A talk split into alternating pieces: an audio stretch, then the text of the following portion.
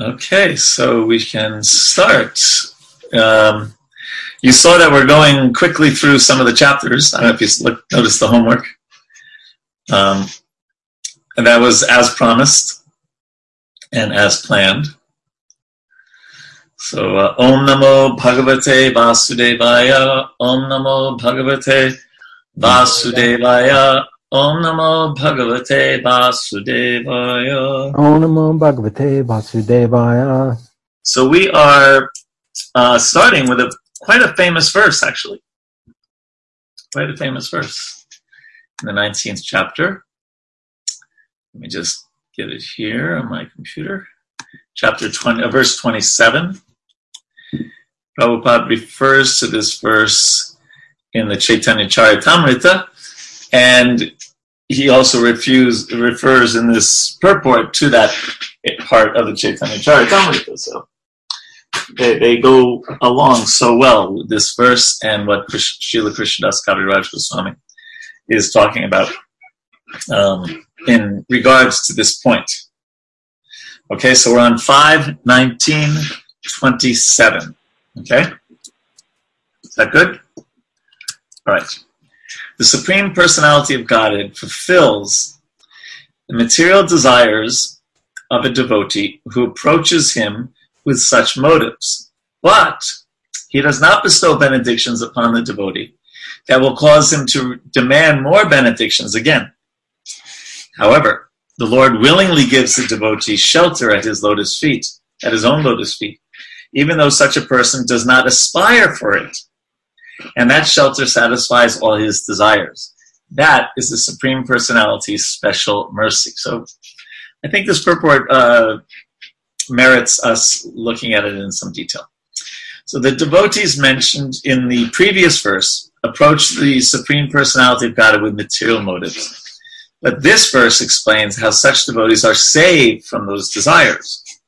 Srimad Bhagavatam 2.3.10 advises a very famous verse, Akama Savakamova Udharadi Trivyena Bhakti Yogena Purushampuram. Whether one is free from all material desires, is full of material desires, or desires to become one with the Supreme, he should engage in devotional service. In this way, not only will the that's end quote. In this way, not only will the devotee's desires be fulfilled, but the day will come when he will have no other desire than to serve the lotus feet of the Lord. So that's true for all of us. That day will come, as promised in this verse. One who engages in the service of the Lord with some motive is called sakama bhakta, and one who serves the Lord without any motive is called akama bhakta. Listen to this sentence.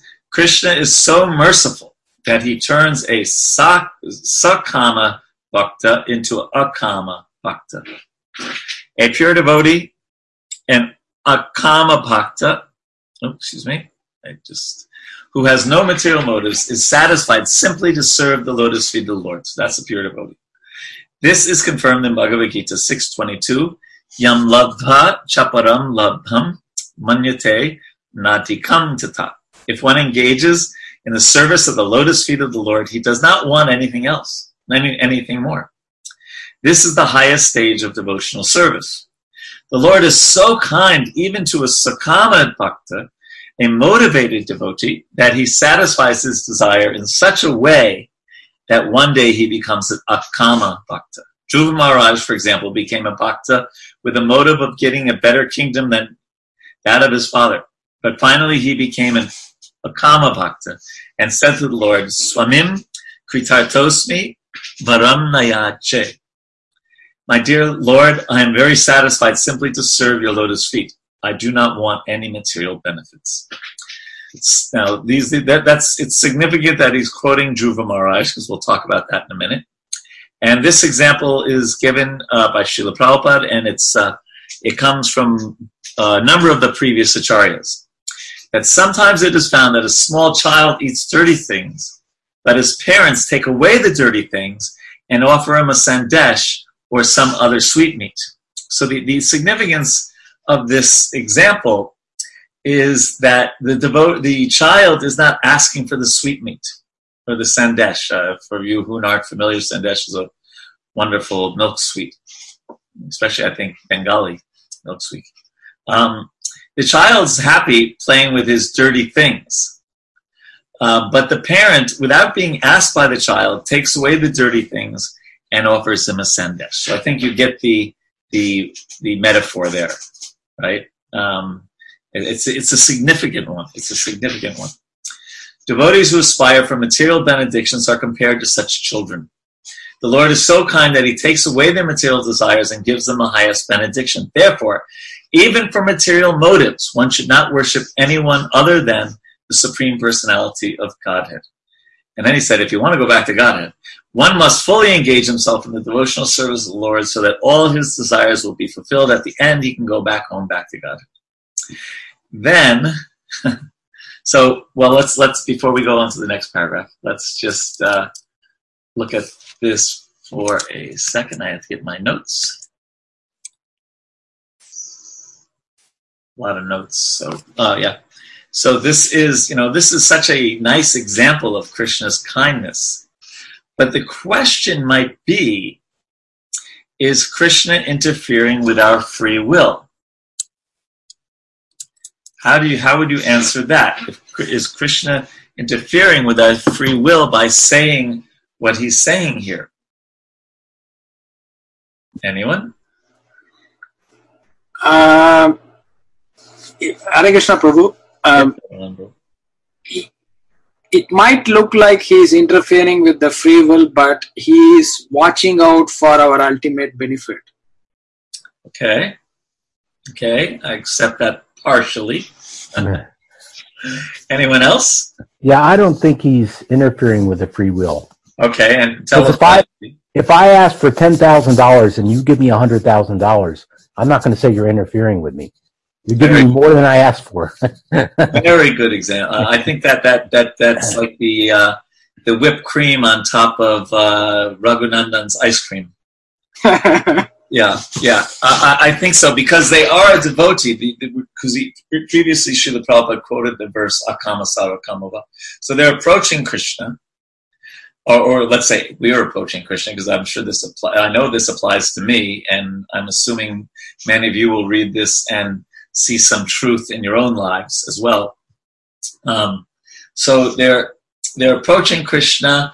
They know that we, or we are approaching Krishna. We know the goal is Krishna prema, prema pumarta mohan, to love Krishna.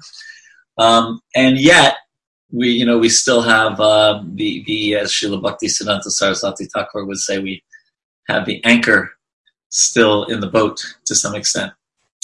Um, so yes, a very good example, Andy. You know, we're okay. I'm asking for ten thousand. Someone gives. So yes, so that's uh, that's what Krishna is doing here. Yes, and so the next paragraph uh, explains a little bit more about how he's doing it. What he's doing, he's literally going through the Bengali um, for these verses, Madhya Lila, Chaitanya Charitamrita, chapter 22, 37, 39, 37, 38, 39, and 41. So, Anyakami, a devotee may desire something other than service to the lotus feet of the Lord. Yadikara Krishnera Bhajana. But if he engages in Lord Krishna's service, na mm, na ma jite ha uh, Krishna tare dena swacharana. Krishna gives him shelter at his lotus feet, even though he does not aspire for it. Or we could say he doesn't aspire for it fully, because he is engaging in service. Krishna kahe, the Lord says, ama bhaje. He is engaged in my service. That's the point. Yes. Mage vishaya sukha. Oh no, sukha. But he wants the benefits of material sense gratification. Amrita chadi visha mage. Such a devotee is like a person who asks for poison instead of nectar. E bhada murka. That is his foolishness. Ami vigya. But I am experienced, Krishna says. A muke vishaya kena diva.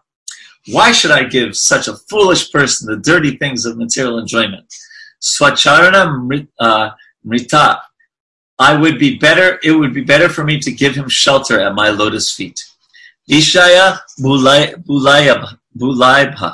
I shall cause him to forget all material desires. Kama lagi Krishna bhaje. If one engages in the service of the Lord for sense gratification, Paya Krishna Rasai, the result is that he ultimately gets a taste for serving the lotus feet of the Lord.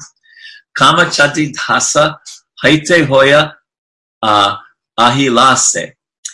He then gives up all material desires and wants to become an eternal servant of the Lord. Hmm. So, very, very nice, giving us some uh, uh, glimpse of Krishna's heart. Now let's just find. Let's let's put the. We have the the uh, ice cream. We have the whipped cream. Now we have to put the cherry on top, and the cherry is uh, a little is is important. This is from Vishwanath Chakravarti Thakur because he and he has a long commentary on this verse, and then he ends it by saying, "However, the attainment of the lotus feet of the Lord by nishkama and sakama bhaktas, nishkama without material desires, samakama, sakama with material desires." should not be considered the same in all ways.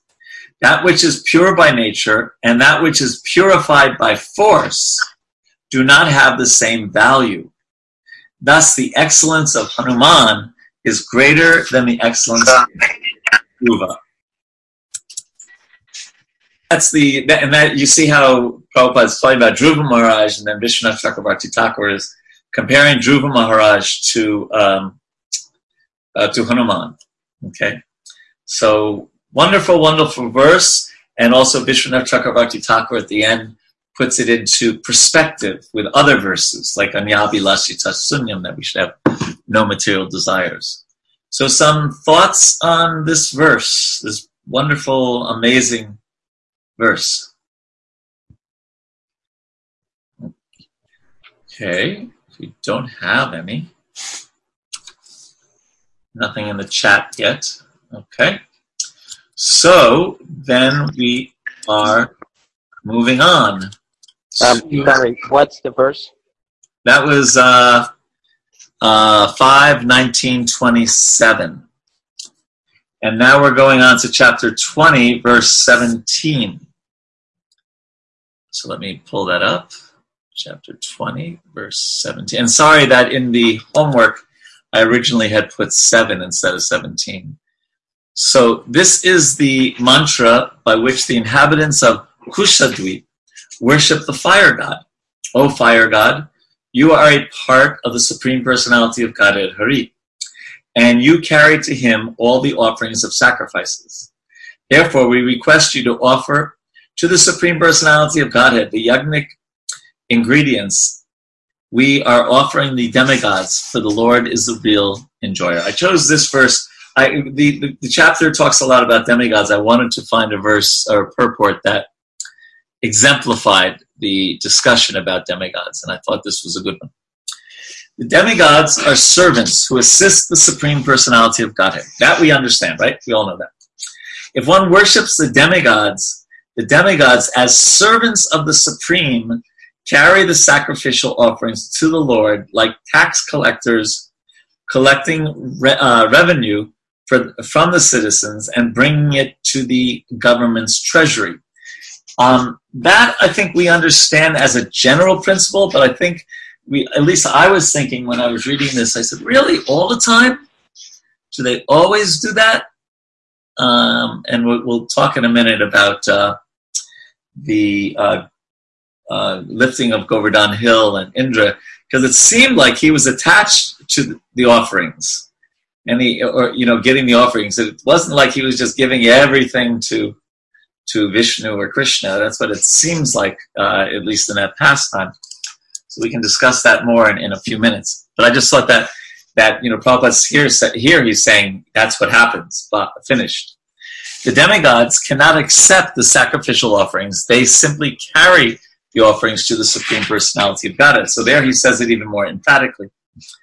As stated by Srila Vishwanath Chakravarti Thakur, and now it's interesting, he's talking, he's talking about uh, the demigods almost like gurus, right? Yasya prasadad bhagavat prasada. Since the guru is the representative of the Supreme Personality of Godhead, he carries to the Lord whatever is offered to him. Similarly, all the demigods, as faithful servants of the Supreme Lord, hand over to the Supreme Lord whatever is offered to them in sacrifice, in sacrificial performances. There is no fault in worshiping the demigods with this understanding. But to think that the demigods are independent of the Supreme Personality of Godhead and equal to Him is called Hritya a loss of intelligence. Hritya Jnana. One who thinks that the demigods themselves are the actual benefactors is mistaken. And not only that, but it's the second offense against the holy name, right? To consider the name of the de- names of the demigods to be equal to or independent of the supreme personality of Godhead Krishna. Okay. Um,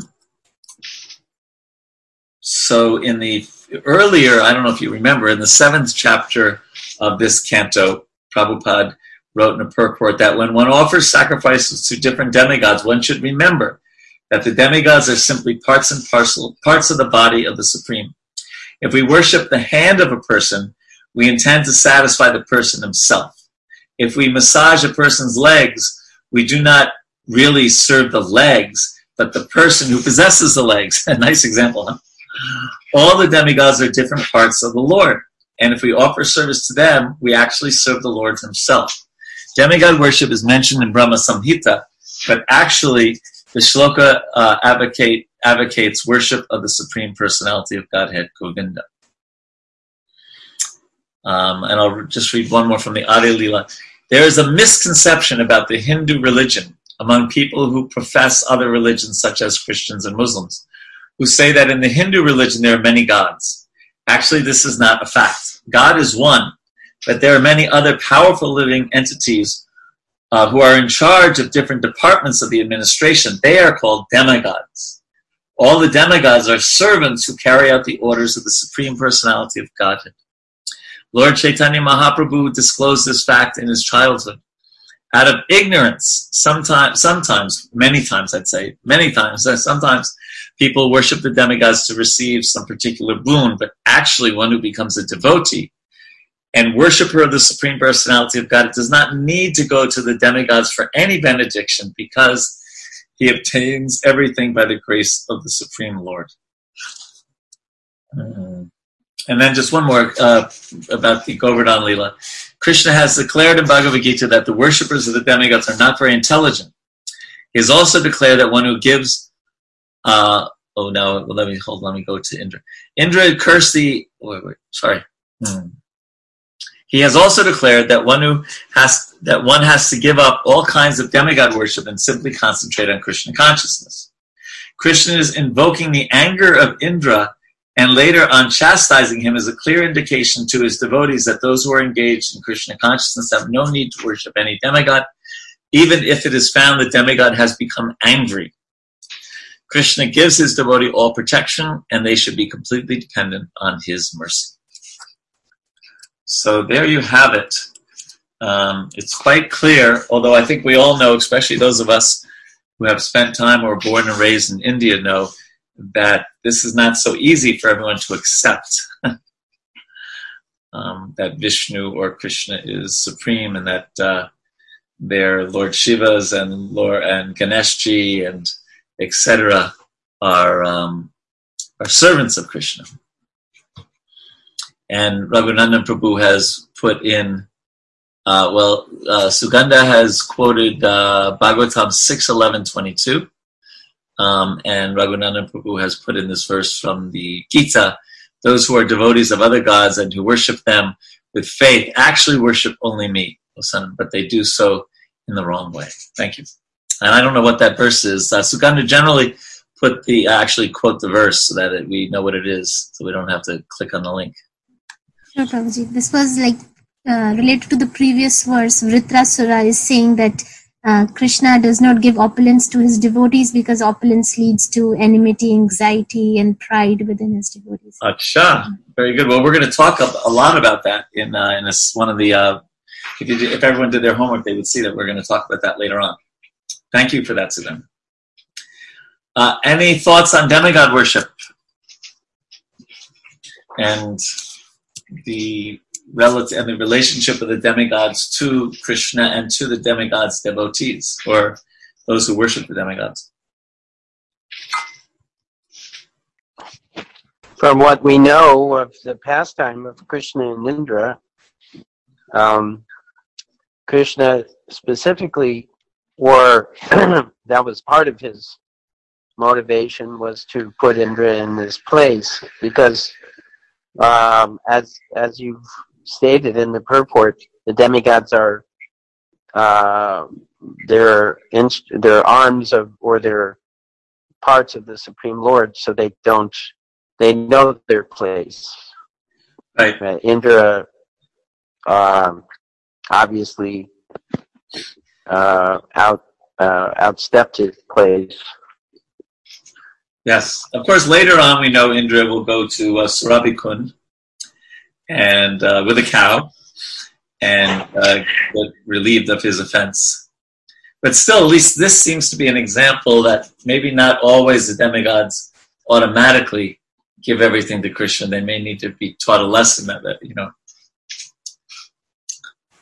But certainly, the, you know, the uh, verse that Raghunandan Prabhu quoted and the purports here say that the general principle seems to be that demigods know they're, you know, they're like bank tellers. They get the money, but then they pass it on to Krishna. But we do have the other idea, right, that, that the, the relationship with the demigods and the demigods worshippers, you know, I'll scratch your back and you scratch mine. So it does seem that the demigods' backs do get scratched because uh, Krishna re, uh, compares that to the relationship of the Bhakta and Bhagavan, the Bhakta and, and the Supreme Lord, that it's not that kind of I scratch your back and you scratch mine kind of thing.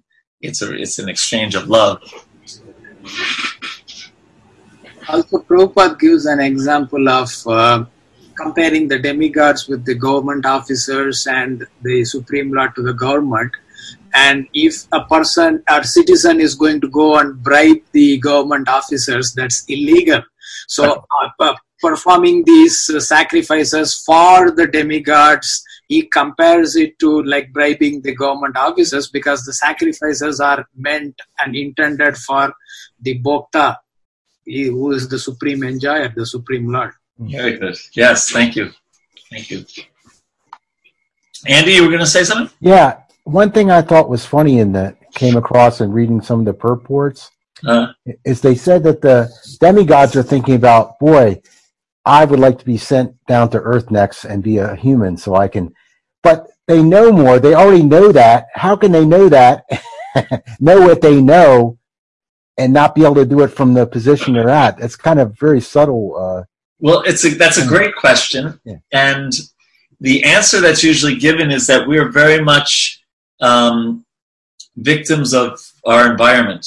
We're very much influenced by our environment, right? Um, and the demigod's environment is so um, pleasing, is I think the right word, that you think like, oh, know, it's all good, it's cool, you know.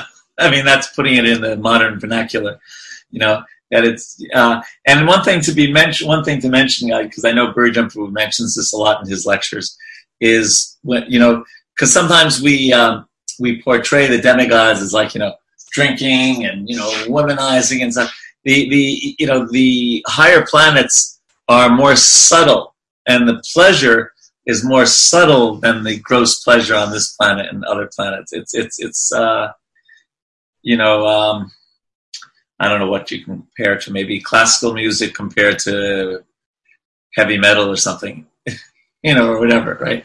I know I went to, I didn't know much about classical music, and uh, one of my mentors in uh, who he's a professor at Harvard, and so I was up in Boston, and he took me to uh, the Boston Symphony, and I didn't, I, I, I had not been to a symphony, and I just didn't know anything about classical music, so he had to point everything out to me, you know, and I didn't. He was pointing out all the subtleties that for me it just sounded like you know some violins going and you know I didn't follow it at all.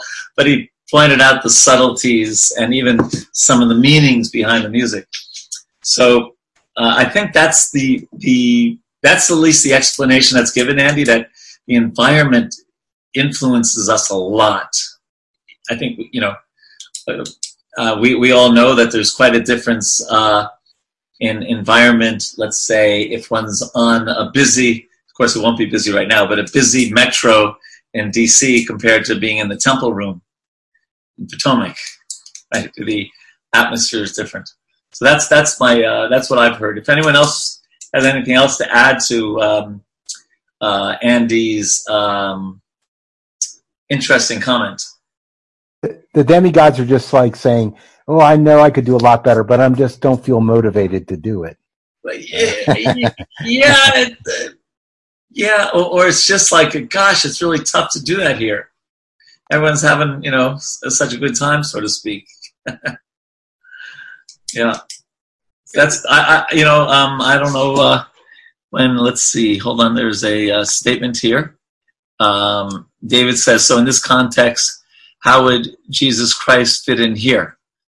Um, so in this context, you know, he he um, Son of God.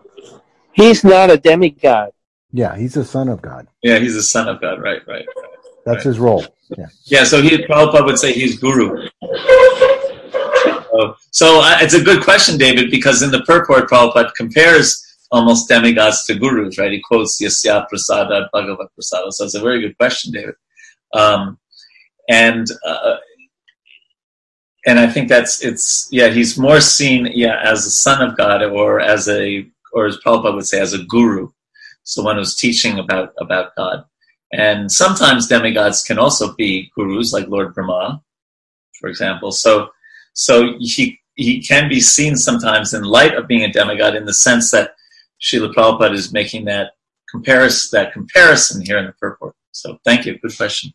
Other thoughts? Hare Krishna Prabhu, this is Jiv Tattvadas. Yes, Prabhu. So, demigods actually in uh, Purusha Sukta prayers as well as other prayers many times actually desire to be born on the earthly planets because they see that the conditions are so austere that they can engage in devotional service.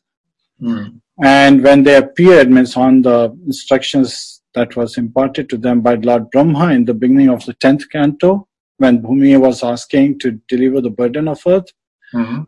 at that time, they received the instruction that they should appear in Yadu dynasty, right? Dyn- dynasty. Yeah, yeah. Well, very good point. Very good point. But yeah. when they appeared at that time, since they got the similar opulence, many of them were in the Yadu dynasty, and they had the same opulence, similar opulence as Lord Shri Krishna. They were very powerful. At that time, they had to be returned back to the original positions demigods. Some of them were elevated, like Uddhav and others, so they returned back home finally.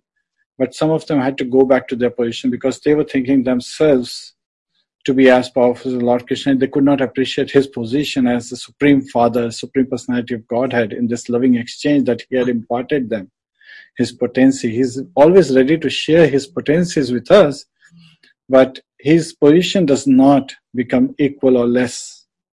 He's always the Supreme Personality of Godhead, and we are always the living entities, eternal servant of Lord Shri Krishna. Good, good point. And thank you for yeah for that example of the uh, demigods appearing in, in the Yadu dynasty. And, and the, the, the one thing I didn't, I, I guess, was assumed that I, you brought it out, and in answer to Andy's point, is that in this one of the reasons the demigods want to come here is because there's this mixture of happiness and distress. That uh, if it's all distress, that, that's one of the challenges in the lower in the in the uh, hellish planets. It's hard to think of God just like Prabhupada would say that if you can't get enough food to eat, then it's very hard to be a theist. You know, you're just focusing on trying to get enough food and can't really think of loftier things. But the, the, the mixture here is is is unequal. It's favorable for cultivating bhakti. Thank you. So would you say that, you know, on this planet then, you know, so the wide range of the way that people live, like somebody who's really ignorant and poor is almost like a living in a hell, whereas someone who's really well educated and has more material, facilities is living more like a demigod? Well, yes, and then uh, somebody can pull up the Queen Kunti prayer, Jamai Shivaya Suki Subir. Um, it's like, yeah, yes. It, it, it, you know, in other words, you're pointing out, Henry, that even in this planet there's such relativity. Um, and at the same time, there. Let's see if it appears in the chat. Uh, someone's going to find that verse from Queen Kunti's prayers. That uh, there we go. There's the Sanskrit, and we could have the English. That'd be great also. Jamai Shvaya Shruti Shribir. Uh, Ehamana. Okay. My Lord, your Lordship can easily approach, but only by those who are materially exhausted. One who, and this is a good answer to Andy's question also. One who is on the path of material progress, trying to improve himself with respect, respectable parentage, great opulence, high education, and bodily beauty, cannot approach you with sincere feeling. Oh, oh, didn't Jesus say something similar to that? Anyone know what he said? Um, it's easier for um, a camel to pass through the eye of a needle than for a man to enter the kingdom of God. Right. Thank you.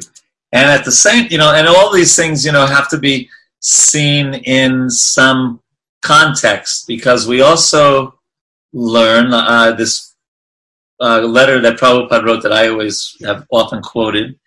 Uh, he says, "Now that I want, I want us to recruit more and more amongst the intelligent class of men." So he said, so so Jesus saying it's hard, easier to thread a whatever is uh, what animal was it? a camel. A camel. Okay. Through the eye of a needle. Yeah. So, but here men. he says, but here he says, we want to get such people uh, as devotees. They, because they are a little educated, or they have got some wealth or fame or ability, so they will sometimes be little puffed up. Then he says, but that is all right. They deserve it. Now we shall have to learn the art how to approach such higher class of men and attract them to Krishna consciousness. So Prabhupada didn't say, oh, well, Queen Kunti said that, you know, it's easier to uh, uh, thread a camel through the eye of a needle, so just forget about those losers. No, he said that uh, we'd like to attract them to to Krishna consciousness. So, so you know, it, it's it's again the um, how helpful it is to become familiar with with with the Shastra and Prabhupada's statements and teachings, so that we can look at things in context and uh, and compare them. Otherwise, you know, someone who just reads that uh, Queen Kunti prayer might say, "We don't want to speak. We don't want any intelligent people. We don't want any rich people. We don't want any people with good karma. To hell with them. They're all useless." Because Queen Kunti says they're totally useless. You know, uh, well, hello. it's not, you know, it, but but she is pointing out that when there's pride, it can be challenging and I think we see that. I don't, I don't know if we, you know, I can't say about rich people, but um, I lived in Detroit for 11 years, and on the east side of Detroit, which is, uh, of course, it was at a beautiful temple, but in a very, very challenging uh, part of the town. And I remember sometimes we would do some kirtan uh, or book distribution. I just like BTG small books, and people were very naturally theistic. They might not have been the most pious in terms of their eating habits or whatever, but very, very naturally believed in God. Um, simple, simple-hearted, but yeah. So I could see, um, you know, Queen Kunti's prayer in that in that in that experience. So, uh, other thoughts? Really good discussion here on the demigods. Uh, one one thought came, Prabhu, uh, especially with respect to this uh, prayer of Queen Kunti. One who is on the path of material progress cannot approach you with sincere feeling. It reminded me of uh, Karna in Mahabharata. He was always trying to, for, to be acknowledged and validated in uh, the social status and he was completely obsessed about that and not even when he was interacting with krishna he was not able to recognize that here is the supreme lord who can give everything that he desires. So he completely so it it it, it is a clear example of what queen kunti is saying in this prayer. Yeah, thank you. Thank you for that. Okay then let's uh continue. I go ahead. I my question is about uh, the demigods and how they see themselves. Uh huh. Okay, and what is your question? Is that just that? That's uh, it? How do they see themselves? No, no, no, no, no. The the Lord denigrates those who worship the demigods uh, uh, because uh, the um, the the offering is actually meant for Krishna, and do the gods? My my uh, observation or comment or question is: um, Are they? Do they realize that they are accepting the worship on behalf of the supreme? Or they do they feel like um, I'm, you know, these these are these persons that are worshiping me are actually unintelligent. They should be worshiping Krishna, but since they've they've picked me out and are worshiping me, I'm going to accept their worship. Sounds like something like that. I, I you know, uh, it's been a long time since I've been a demigod, but uh, well, they say we've been in so many different species, right?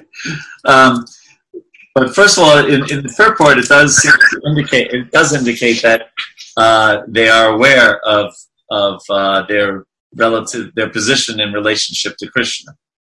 Now, they're also uh, often uh, described as sakama devotees, and we, we heard that the, that those words recently, right, in the report.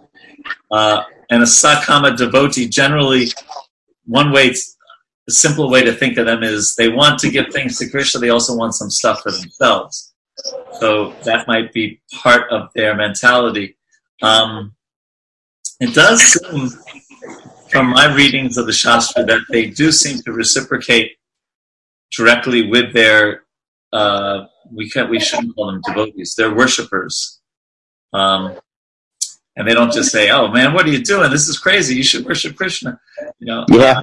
I don't I don't recall if anyone could correct me on that. I don't recall an example of that in the scriptures per se. Matter of fact, we read about how Lord Shiva was seems to be quite um, dedicated to those that worship him.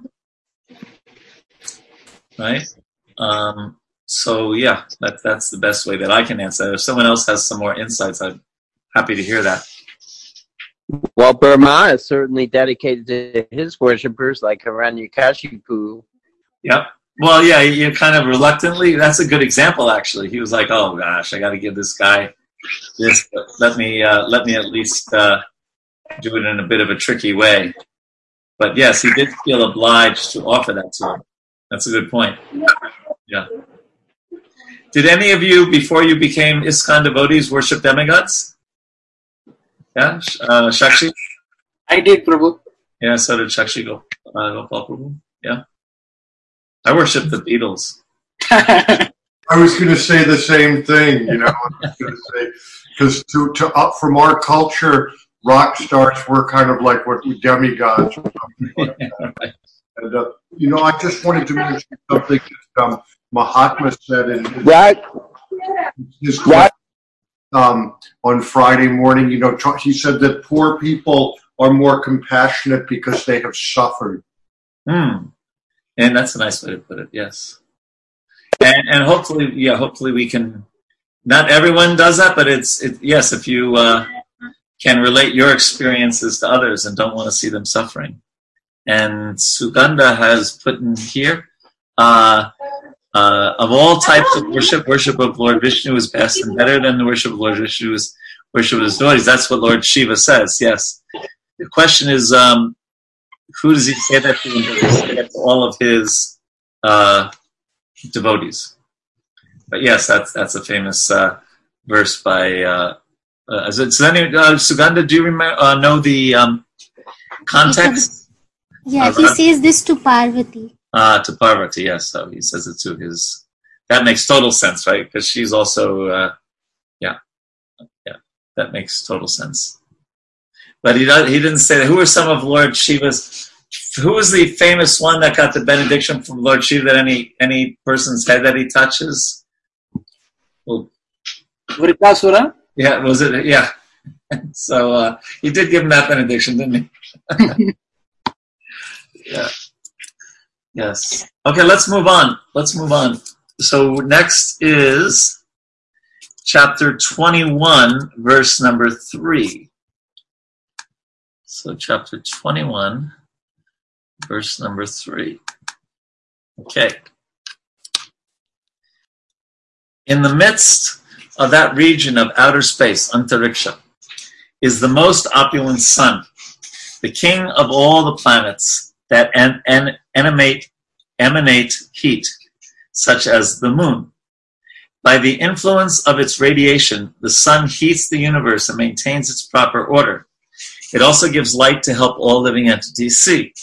While passing toward the north, toward the south, or through the equator, in accordance with the order of the Supreme Personality of Godhead, it is said to move slowly, swiftly, or moderately, according to its movements in rising above, um, be going beyond, or passing through the equator, and correspondingly coming in touch with various signs of the zodiac, headed by Makara, Capricorn. Days and nights are short, long, or equal to one another. So right now we're in the longer days, although you notice how it's different than even uh, than a month ago. Now it's getting uh, darker a little earlier and getting lighter a little later. Lord, and then he says, Lord Brahma, prayers. My dear, uh, I worship Govinda, the primeval Lord, the supreme personality of Godhead, under whose control even the sun, which is considered to be the eye of the Lord, rotates within that fixed order, orbit of eternal time. The sun is the king of all planetary systems and has unlimited potency in heat and light. Although the sun is described as Bhagavan, the most powerful, and although it is actually the most powerful planet within the universe, it is nevertheless it nevertheless has to carry out the order of Govinda, Krishna. The sun god cannot deviate even an inch from the orbit designated to him. Therefore, in every sphere of life, the supreme order of the supreme personality of God is carried out. The entire material nature carries out his orders.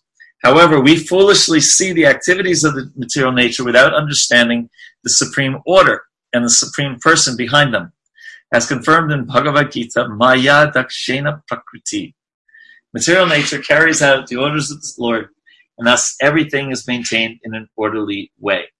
So this um, sentence, the entire material nature carries out his order. However, we foolishly see the activities of material nature without understanding the supreme order and person behind them. So that reminded me of um, something Hridayananda Maharaj called it the lusty boy philosophy.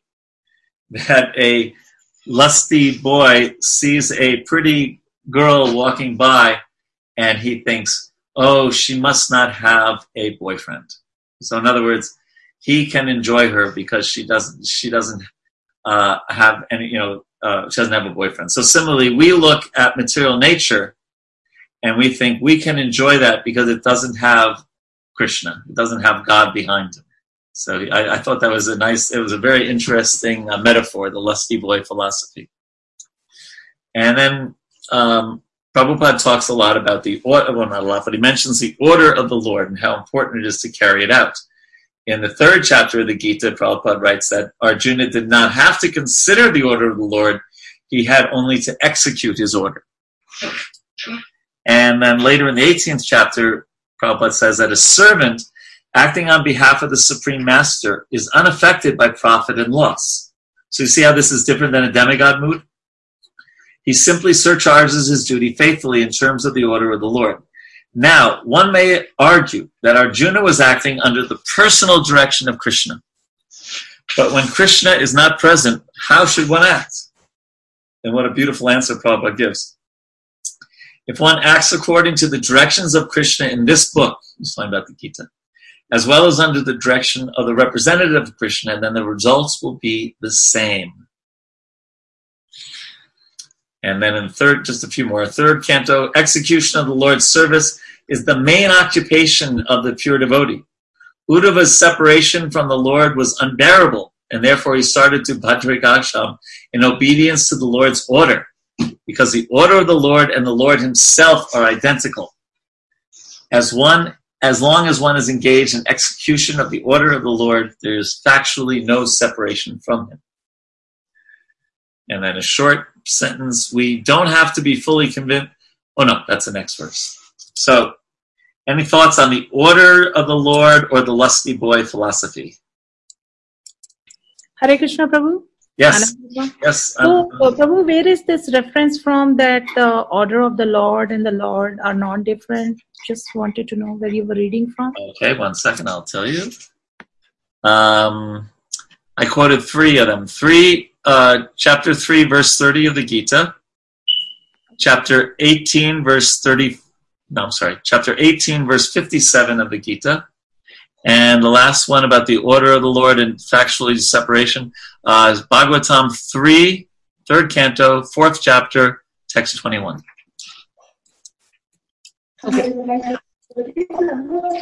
Other I've heard that.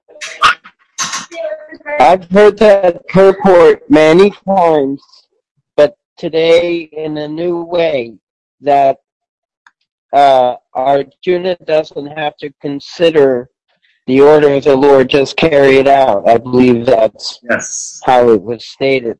yes. But actually, um, Krishna also gives us facility. He gives us intelligence to, uh, in order to consider. Yeah, well, in this sense, my understanding when I read that sentence was that we don't have to consider whether it's right or wrong. Because there is, there's Krishna right there, and he doesn't say, well, Krishna, hold on a second. Just wait a second. Uh, Could you give me 10 good reasons why I should do that? I mean, come on. You know, I'm not just a blind follower here. You know, give me a break. Uh, you know, okay, okay, just give me two good reasons. Then I'll maybe I'll consider it. So he's trying to say that uh, in one place, if you recall in the Gita, maybe someone can find it. I, I think it's early in the Gita that Prabhupada talks about how, in on one level, it's almost like a military uh, military person. And you know, if anyone knows anything about the Department of Defense in America, and I'm sure it's similar in other countries, is it's very much the chain of command. You know, very much the chain of command, more than any other federal agency that I'm familiar with. And so Prabhupada is saying, you know, as a that sometimes we're like a military, you know, Krishna says or the spiritual master says, and we do. Also, in um, I think it's the fourth canto, Samsaya. Uh, Prabhupada talks about uh, samsaya, um, a doubt, and doubt is helpful in the beginning. He says to to uh, to use our intelligence to understand whether this is something, you know, whether Krishna consciousness is something that we want to do. But he said to doubt the uh, authorized source doesn't really help. Uh, later on, when one's accepted that source as their authority, of course, if you know the guru tells you to go jump in, a, jump off a building, that you know we don't, we're not, you know, uh, we don't drink the Kool Aid, so to speak, either figuratively or literally. Uh, but um, there is that side that hey, here's the Supreme Lord telling what to do, do it. Of course, Krishna does, but, but having said that, uh, I think as the Prabhupada quotes that in the third chapter, Krishna goes on for 15 more chapters, giving him all the reasons why he should do it. Other, Yeah, that's a very good Whoops. good point, and and and and I accept that and thank you. Um, but of course, wanted to speak on a lot more than that. That was his own supreme desire. That's um, but thank you. You're welcome. Hare Krishna. Other thoughts on the order of the Lord or on the lusty boy philosophy? Yes, Prabhuji. Um, Yes, Suga- is I was- I heard that uh, when spiritual master gives an order, he also gives the power to execute it. yes? And, and I was uh, also uh, hearing a class on Janmashtami, and it was said that when Vasudev was ordered by Krishna in the prison house of Kansa to carry him to Nanda Maharaj's house, Vasudev didn't uh, consider that he was like uh, bound, bound in iron shackles. And as soon as he picked up the baby Krishna, his iron shackles opened up and the prison guards left and the doors opened. So uh, as soon as we follow the order of Krishna, things happen. Yes, he didn't think, like, how am I going to get across the river? Like, forget it, Krishna. I'm not that good a swimmer. You know? Yeah. Yes. But having said that, uh, one can make intelligent inquiries. And sometimes we wish that more of Prabhupada's disciples had done that in his time. one devotee, a good friend of mine, Yogeshwar Prabhu, was like that. When Prabhupada said something, Yogeshwar, a lot of when Prabhupada said something, a lot of devotees just said, "Oh yes, Prabhupada, yes, Prabhupada." And Yogeshwar was is one of the people who say, "Prabhupada, could you explain that? Because I don't, that doesn't seem to follow logically, or whatever he would say." And then Prabhupada would actually explain it to him, uh, and we kind of wish that devotees would do that. But there are times to make inquiry, and there are times to not make inquiry. you know, and uh, and to just do it. You know, there's that story I think I told you in uh, Hong Kong in the Park Hotel. It's funny because I stayed in that hotel a few years ago, um, and uh, Prabhupada wanted some hot milk, and his servant, I can't remember whose servant who went, the servant went to find it and said, Prabhupada, no, they won't, they won't do it, they won't do it. And then Sudama Maharaj went, Sudama Maharaj is like real tough, muscle bound American guy, uh, devotee. And he came back five minutes later with hot milk. And he looked at Prabhupada and he said, Prabhupada, sometimes you have to yell. so he he carried out the uh, the instruction. Uh, you know, so you don't have to say, "Oh, well, do you really need some milk? And would water be okay?" You know, I'm so obviously things like that. You know, but um, if if the spiritual master asks you to do something like, uh, you know, can you uh, go tomorrow and uh, you know uh, move to Zimbabwe? I, I don't think there's anything wrong with saying, okay, well, how, uh, Guru Maharaj, what do you think I should do about my mortgage and I, my job? You know, you know what I mean. So it's we're we're in an organization that the um, there's some reasonableness to it. At the same time, that there's the blue boy factor, the Krishna factor. So thank you for that, Sugandha. Other thoughts? Yes, Prabhu. Um, earlier, I asked you a reference for, uh, you know, you mentioned um, obeying the orders of uh, Krishna is non different from Krishna. Yeah. I, I find uh, such perspective very interesting. That's why I asked you. I never thought like that. Like, you know, obey, obeying means the instructions mean, means non different from Krishna himself. I looked up. So here is another reference I want to bring to everyone's attention. Okay. Uh, Uddhav's separation from the Lord was unbearable, and therefore he started to Badrika ashram in obedience to Lord's order because the order of the Lord and Lord himself are identical. As long as one is engaged in execution of order of the Lord, there is no factual separation from him. Very good. So Thank you. Okay, well, let's follow the order and move on. So now we're on chapter right, established by uh, by the we're on uh, five twenty three two. Established by the supreme will of the supreme personality of God at the pole star, pole, star, which is the which is the planet of Maharaj Dhruva, constantly shines as a central pivot for all the stars and planets. The unsleeping, invisible, most powerful time factor causes these lumi- luminaries to revolve around the pole star without cessation. Purport. It is distinctly stated herein that all the luminaries, the planets and stars, revolve by the influence of the supreme time factor. The time factor is another feature of the supreme personality of Godhead. Everyone is under the influence of the time factor. But the supreme personality of Godhead is so kind and loves his devotee Maharaj Dhruva so much. So even though he wasn't on the same platform as Hanuman, we read earlier, he loves him so much that he has placed all the luminaries under the control of Dhruva's planet and has arranged for the time factor to work under him or with his cooperation.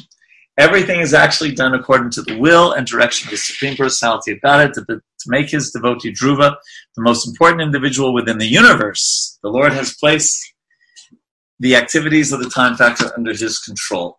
So I was remembering that a while ago, and it's actually kind of funny when I show you this. Um, I did a Sunday class on the time factor. So I'm going to go uh, through that power, a few of those slides of that PowerPoint right now. I hope you can see it on the screen. Can you? Yes, Prabhu. And I thought you'd find this funny, right? I'm talking about the time factor and I put the wrong date. it was obviously November 4th, 2019. Or, or I was, you know, just seeing into the future. but just go through these quickly. um, that there's this, you know, Krishna says that of subduers, I am the time, I am the time factor, right? In the uh, Gita. And also in the Gita that he says, time I am the great destroyer of the worlds. And, you know, look at the time factor. Look how handsome Muhammad Ali looks there. And then later on in life, that is the time factor, right? Or this is Sears and Roebuck. It was the place to go shopping in the 60s and 70s. And this is just an example. I think this is from the 50s or 60s. So packed. And that's Sears today. so the time factor, again. Or that's me when I was, uh, so you can see the time factor uh, acts on us also or this was a, uh, a busy mall during Christmas, and this is the same mall today. So again, the time factor, the time factor, the time factor. This was a, a, model of the Colosseum, and that's what the Colosseum looks like today in Rome. So it just you know gives us some idea. Or this is what I when I was uh, in high school, this was a fancy thing, and of course today we use something totally uh, different, right? So the time the time factor marches on. When I was growing up, that was the phone that we used, and of course today we use something that looks a little bit more like that. So, and this is all the influence of the time factor. The time factor affects everyone. Uh, the time factor makes something that's really boring seem like it takes forever and the time factor makes uh, you know something that that or at least the or the point is that time is relative. And so you know something's really boring an hour can seem like uh, forever. And if something's really interesting you say wow where did the time go? Right? So the uh, time time can fly when we're really absorbed in the present and doing something that we find enjoyable.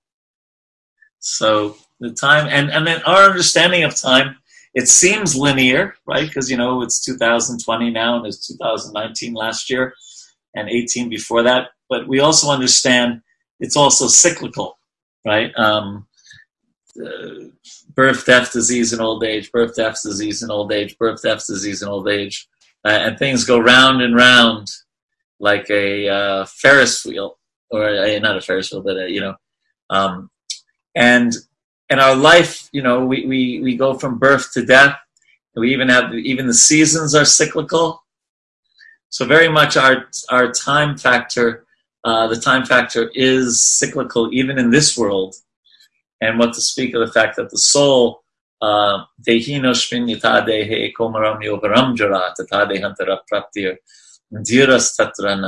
that the soul uh, goes from childhood to mid to youth to mid age, old age, and finally at the time of death, um, uh, we take another birth, punarjanma.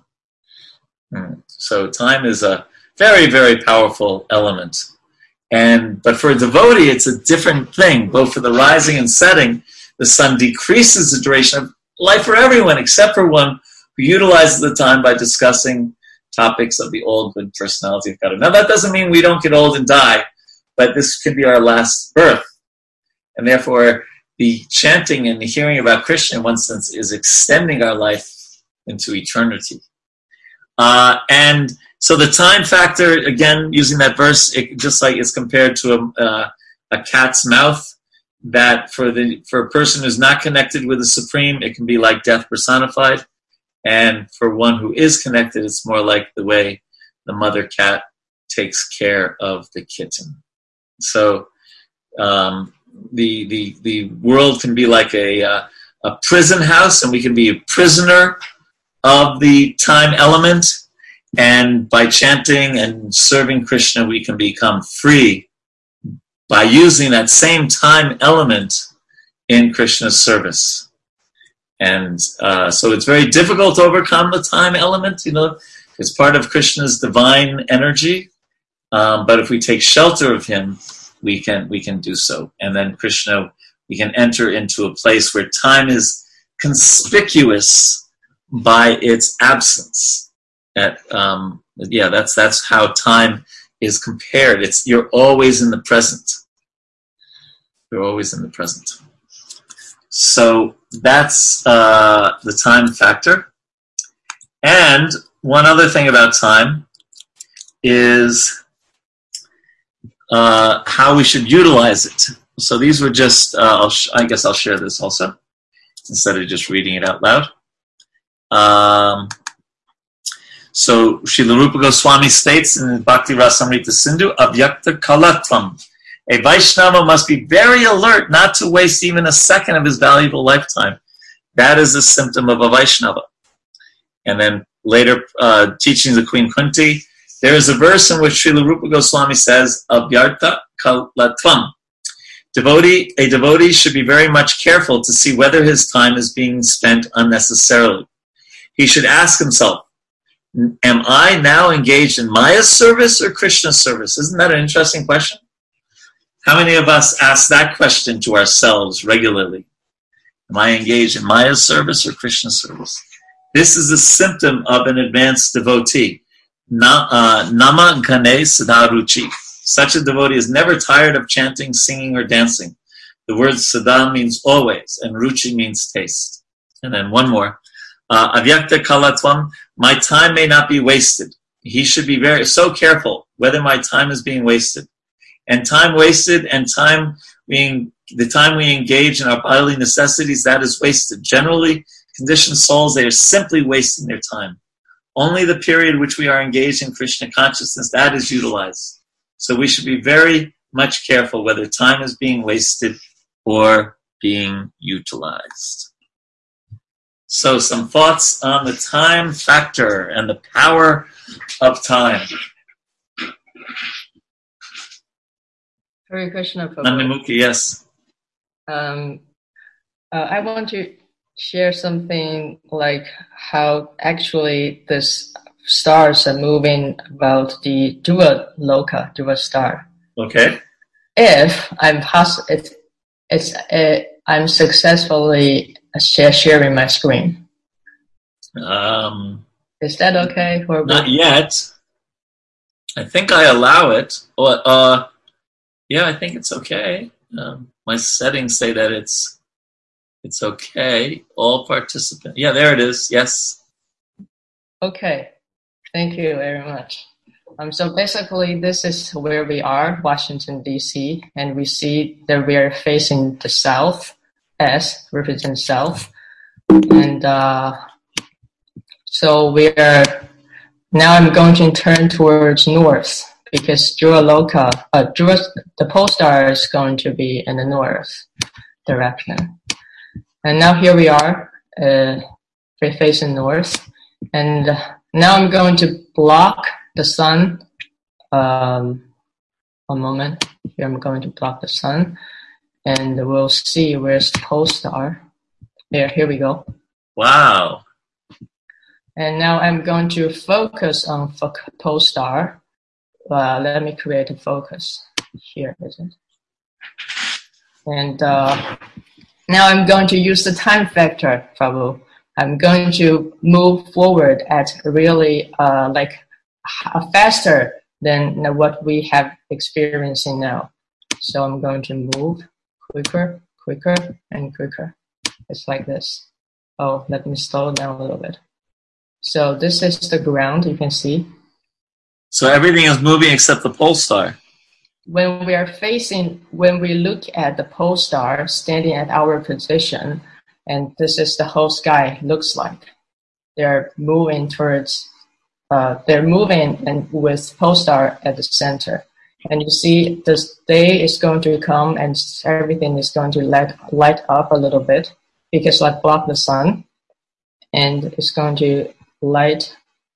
This is in the daytime, but still they're moving, revolving against, uh, revolving the uh, pole star here and keeping and keeping the pole star on the right side of their uh, hand, on, on their right side. Wonderful. Okay, thank you. I, Are you an astrophysicist, Nandi Mukhi? uh, you mean this software? No, I, are you? Are you? Is this one of your fields of expertise? Mm, amateur. Amateur. Very good.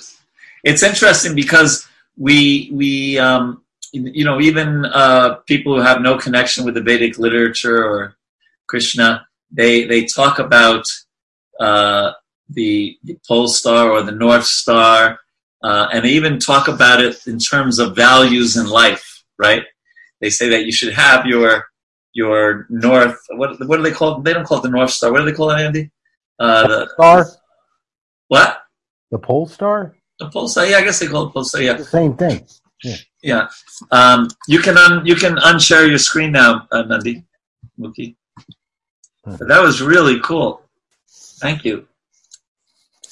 But see, but see, Uh, that's just a two-dimensional view, really. Mm. Yeah, because when you look at a constellation, those stars can be any different distances, and you're looking at it as a flat screen. So when you you talk about that's a two-dimensional view, that's what astrology is. Then you have three-dimensional, and time is a fourth dimension. So by the time you get to that, it's so unimaginable to understand it that it's it's really crazy. Uh huh. It's two more dimensions than just looking at a constellation. Srimad Bhagavatam, we speak about the vision from the earth, and that is how we see from the Yeah. earth. Two dimensional. Yeah. Yes. Thank you for that. Oh yeah, yeah. Stephen Covey calls it true north principles. So, what you know, meaning that you know you have principles in your life that don't that you you don't deviate from, just like how the the the, the north star doesn't deviate. You know, doesn't move. Very good. Thank you for that. Other thoughts on the time factor, or the north star, or Baloka, or Hare Krishna Prabhu. yes, Ravi? Chanakya Pandit uh, states that how, mu- how, how much wealth we have, uh, we cannot buy back even one second of the time that has passed away. Right. For all the gold in the world. Yeah. Talks about that, yes. Very good. Yes. Time is uh, very interesting. Yeah. We should use our time wisely. So Prabhupada said that every one of us should be thoroughly convinced of power of Hare Krishna mantra for protection in all circumstances and chant accordingly at all times without offense. Right? yes.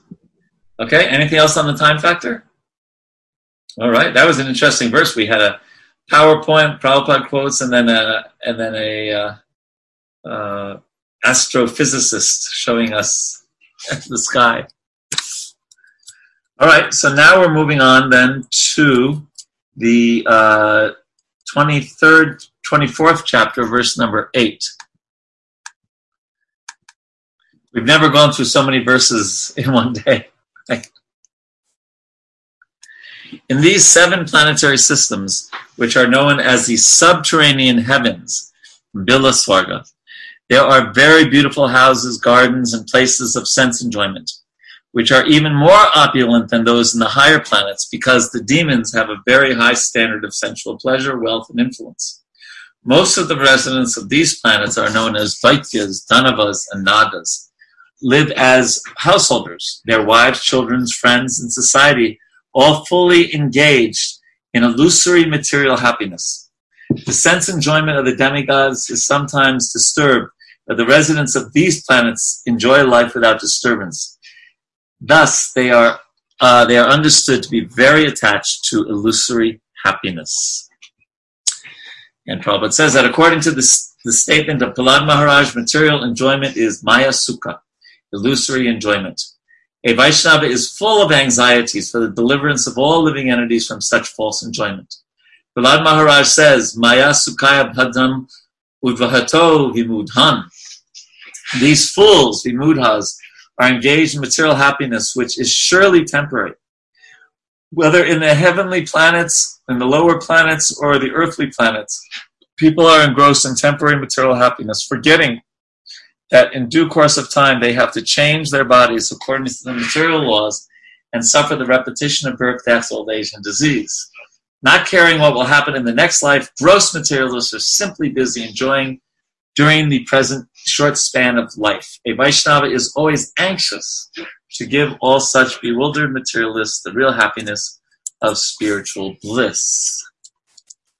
Um, so, I, one thought I had when I read that purport we don't have to be fully convinced and fully free of illusion to work on one, developing compassion for others, and two, giving Krishna consciousness to others.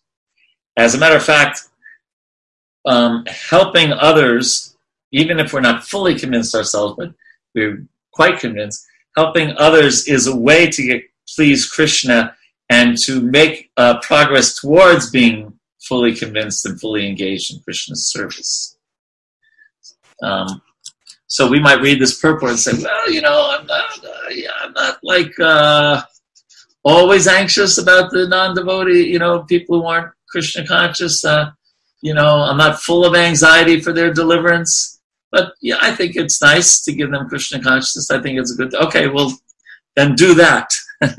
Don't wait uh, until you're fully anxious, or don't get fully anxious about being not being fully anxious.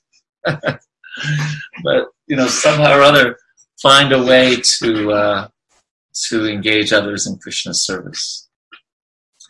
That was uh, my thought when why I chose that that purport. Some thoughts on that?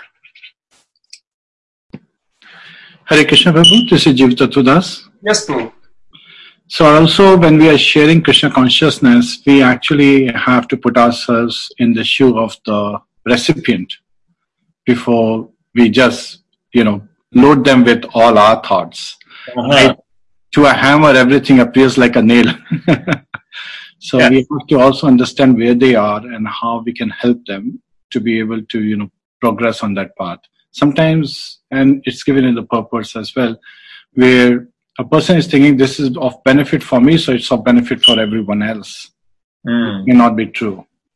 And you share sometimes different looks for different folks. Yeah, yeah, yes, yes, yes. And by the way, uh, if you can get to the temple today, the darshan is amazing. If you can see that picture um, with all the orchards and uh, all the fly, they just did an amazing uh, job today of uh, uh, decorating with orchids and it's really really stunning. So uh, and it's pretty. It's quite. Say I was say I was there yesterday, and there were quite a few devotees because they were picking up the uh, uh, the uh, CSA, you know, the uh, vegetables from Gitanagari. Um, but it was very easy to keep social distancing and everyone everyone's wearing a mask and everyone's washing their hands and all that. So um, it's quite uh, quite an amazing darshan. I'm sure the darshan the next two. I mean, every day is an amazing darshan, but uh, leading up to Janmashtami, you know, the, this is the second day of the four day Janmashtami festival, and you can see the uh, darshan is quite quite uh, breathtaking. Okay, so we carry on. We are going next up to verse 14. They live very auspiciously and do not fear death from anything but death's but death's established time, which is the effulgence of the Sudarshan chakra of the Supreme Personality of Godhead. Purport. This is the defect of material existence. Everything in the subterranean heavens is very nicely arranged. These, uh, there are well situated residential quarters. There is a pleasing atmosphere and there are no bodily inconveniences or mental anxieties. But nevertheless, those who live there have to take another birth according to karma. Persons whose minds are dull cannot understand this defect of the materialistic civilization aiming at material comforts. One may make his living condition very pleasing for the senses, but despite all favorable conditions, one must, in due course of time, meet death. The members of a demoniac civilization endeavor to make their living conditions very comfortable, but they cannot check, get death. The influence of the Sudarshan chakra will not allow their so-called material happiness to endure. Um, in in in the let's see, we've read that already. Hold on, let me. Um, Prabhupada gave a class in uh, Mayapur in October uh, 8th of 1974. And he said that even if you want to live very peacefully, you'll not be allowed to live. It is not a place to live very peacefully. But if you think artificially, we are very happy, we are advanced in material civilization, and we have very comfortable life. Where is comfort? There cannot be any comfort. Therefore, it is the duty of Maya to remind you, always putting you in distress condition. You cannot live peacefully, happily within the prison house. Because you are condemned to the, this prison house, you cannot expect a very comfortable life. And then I noticed just three days earlier, Prabhupada wrote, land is your place. But if you are placed in the ocean, how expert you may be as a swimmer, that does not mean you, you are happy. You can go on struggling, swimming, very expert swimming, but that does not mean happiness. Similarly, here in the ocean of nescience, all these rascals um, are swimming. They are making plans to become happy, but they are not happy. That's a fact. They can try to become happy. That is natural. Uh, everyone unhappy wants to become happy. That is called struggle for existence. But they do not know except this. Darwin's theory, because he is rascal, he thinks that the struggle is only is the only business. His only observation is that the struggle is the only business, survival of the fittest. That he does not know how to become fit. He does not know. He does not know. That is mentioned here. Darshanam yat syad apunar bhava darshanam. Seeing uh, you mean seeing you means that you will no longer see repeated or seeing Krishna means you will no longer see repeated births and deaths. That is fitness. No more struggling. Struggling stopped. So that process is not known. Hmm. Now, it doesn't mean we have to, you know, uh, sleep on a bed of nails and, you know, eat uh, with no salt and no yogurt or dahi, no papadum. You know what I mean? It doesn't mean that uh, because again, you have to uh, understand all these things in context. Um, in the nectar of devotion, I'm not sure if it's the preface or the or the introduction. Prabhupada says that you can live comfortably, but dedicate your life to Krishna. So you know, here one point is being made, and and it and it's an important point that as much as we try to live comfortably, and we may live comfortably for a long time, um, old age comes, disease comes, and ultimately the demise of this body comes. And for one who's really sharp, and it's hard to be this sharp because it's so easy to get distracted. But for one who's really sharp, they keep that in the forefront of their mind. Janma, Mrityu, Jaravyadhi, Dukkha, Doshanu, Darshanam. Um, but it's not so easy to, to do that all the time. And Sugandha wrote, uh, everyone should fear death because everyone's caught by the crocodile of eternal time and may die at any moment uh, in Gajendra's pastime.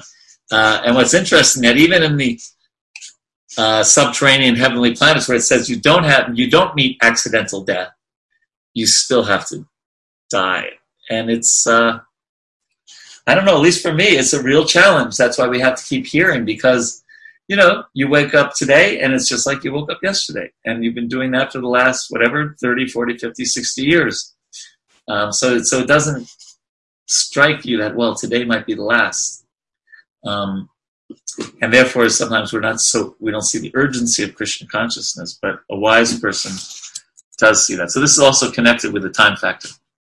So, uh, any thoughts on this point? Yes, Prabhu, I wanted to share one of Prabhupada's um, uh, uh, section from one of his morning walks. Uh, it's a very small section. He says, instead of contemplating what will happen to this world, you have to you have got a short duration of life, say 50, 60 years. You chant Hare Krishna and go back home, back to Godhead. Don't consider what will happen to this world. The nature will take care of it. You don't puzzle your brain with these thoughts. You utilize whatever time you have got in your possession and go back to home, back to Godhead. You cannot check it because people will go on with their rascal civilization natural consequences will be there. You better take advantage of whatever time you have got and become fully Krishna conscious and go back home. Thank you. What do you? What is the reference for that? Do you know the date or? Yes, this says Morning Walk, Srila Prabhupada, February 21st, 1975, Caracas. I don't know where that place is. Caracas is in Venezuela, right? Oh, Right, Henry? Yes, Prabhu. Henry is our world traveler. So he, I think the only place he hasn't been is Antarctica. but right now his wings are clipped by the COVID 19. Okay, so we've done really well. We covered a lot today. Uh, I don't think we should try to push it in the last three minutes to uh, try to do one more. Um, but so we'll do 20, 22, and, and 26 next week. And I'll also send out the uh, homework assignments. I felt really bad because I actually had prepared way in advance, but I didn't get you the assignment till uh, Saturday. Henry was very bad. He didn't remind me like he usually does. uh, no, my fault, not his. Um, so good. We're, we're, we're almost done with this canto, isn't it? One more canto, and you will get your Bhakti Vaibhava certificates. And then we'll see where we go from there. But the six cantos are very, very wonderful canto. I mean, they all are. But there's so many beautiful pastimes there, so something to look forward to. But we still have uh, two more chapters in this in this canto. It's amazing. We've gone through five cantos almost of the Bhagavatam. So have a uh, very, very wonderful Janmashtami. No problem. Uh, have a wonderful Janmashtami and, and Srila Prabhupada's uh, Vyasa Puja. Mm. And uh, may you uh, have, yeah, a wonderful week in Krishna consciousness. Hare Krishna. Hare Krishna. Hare Hare Krishna, Prabhu. Thank you, Prabhuji. Hare Krishna. Hare Krishna.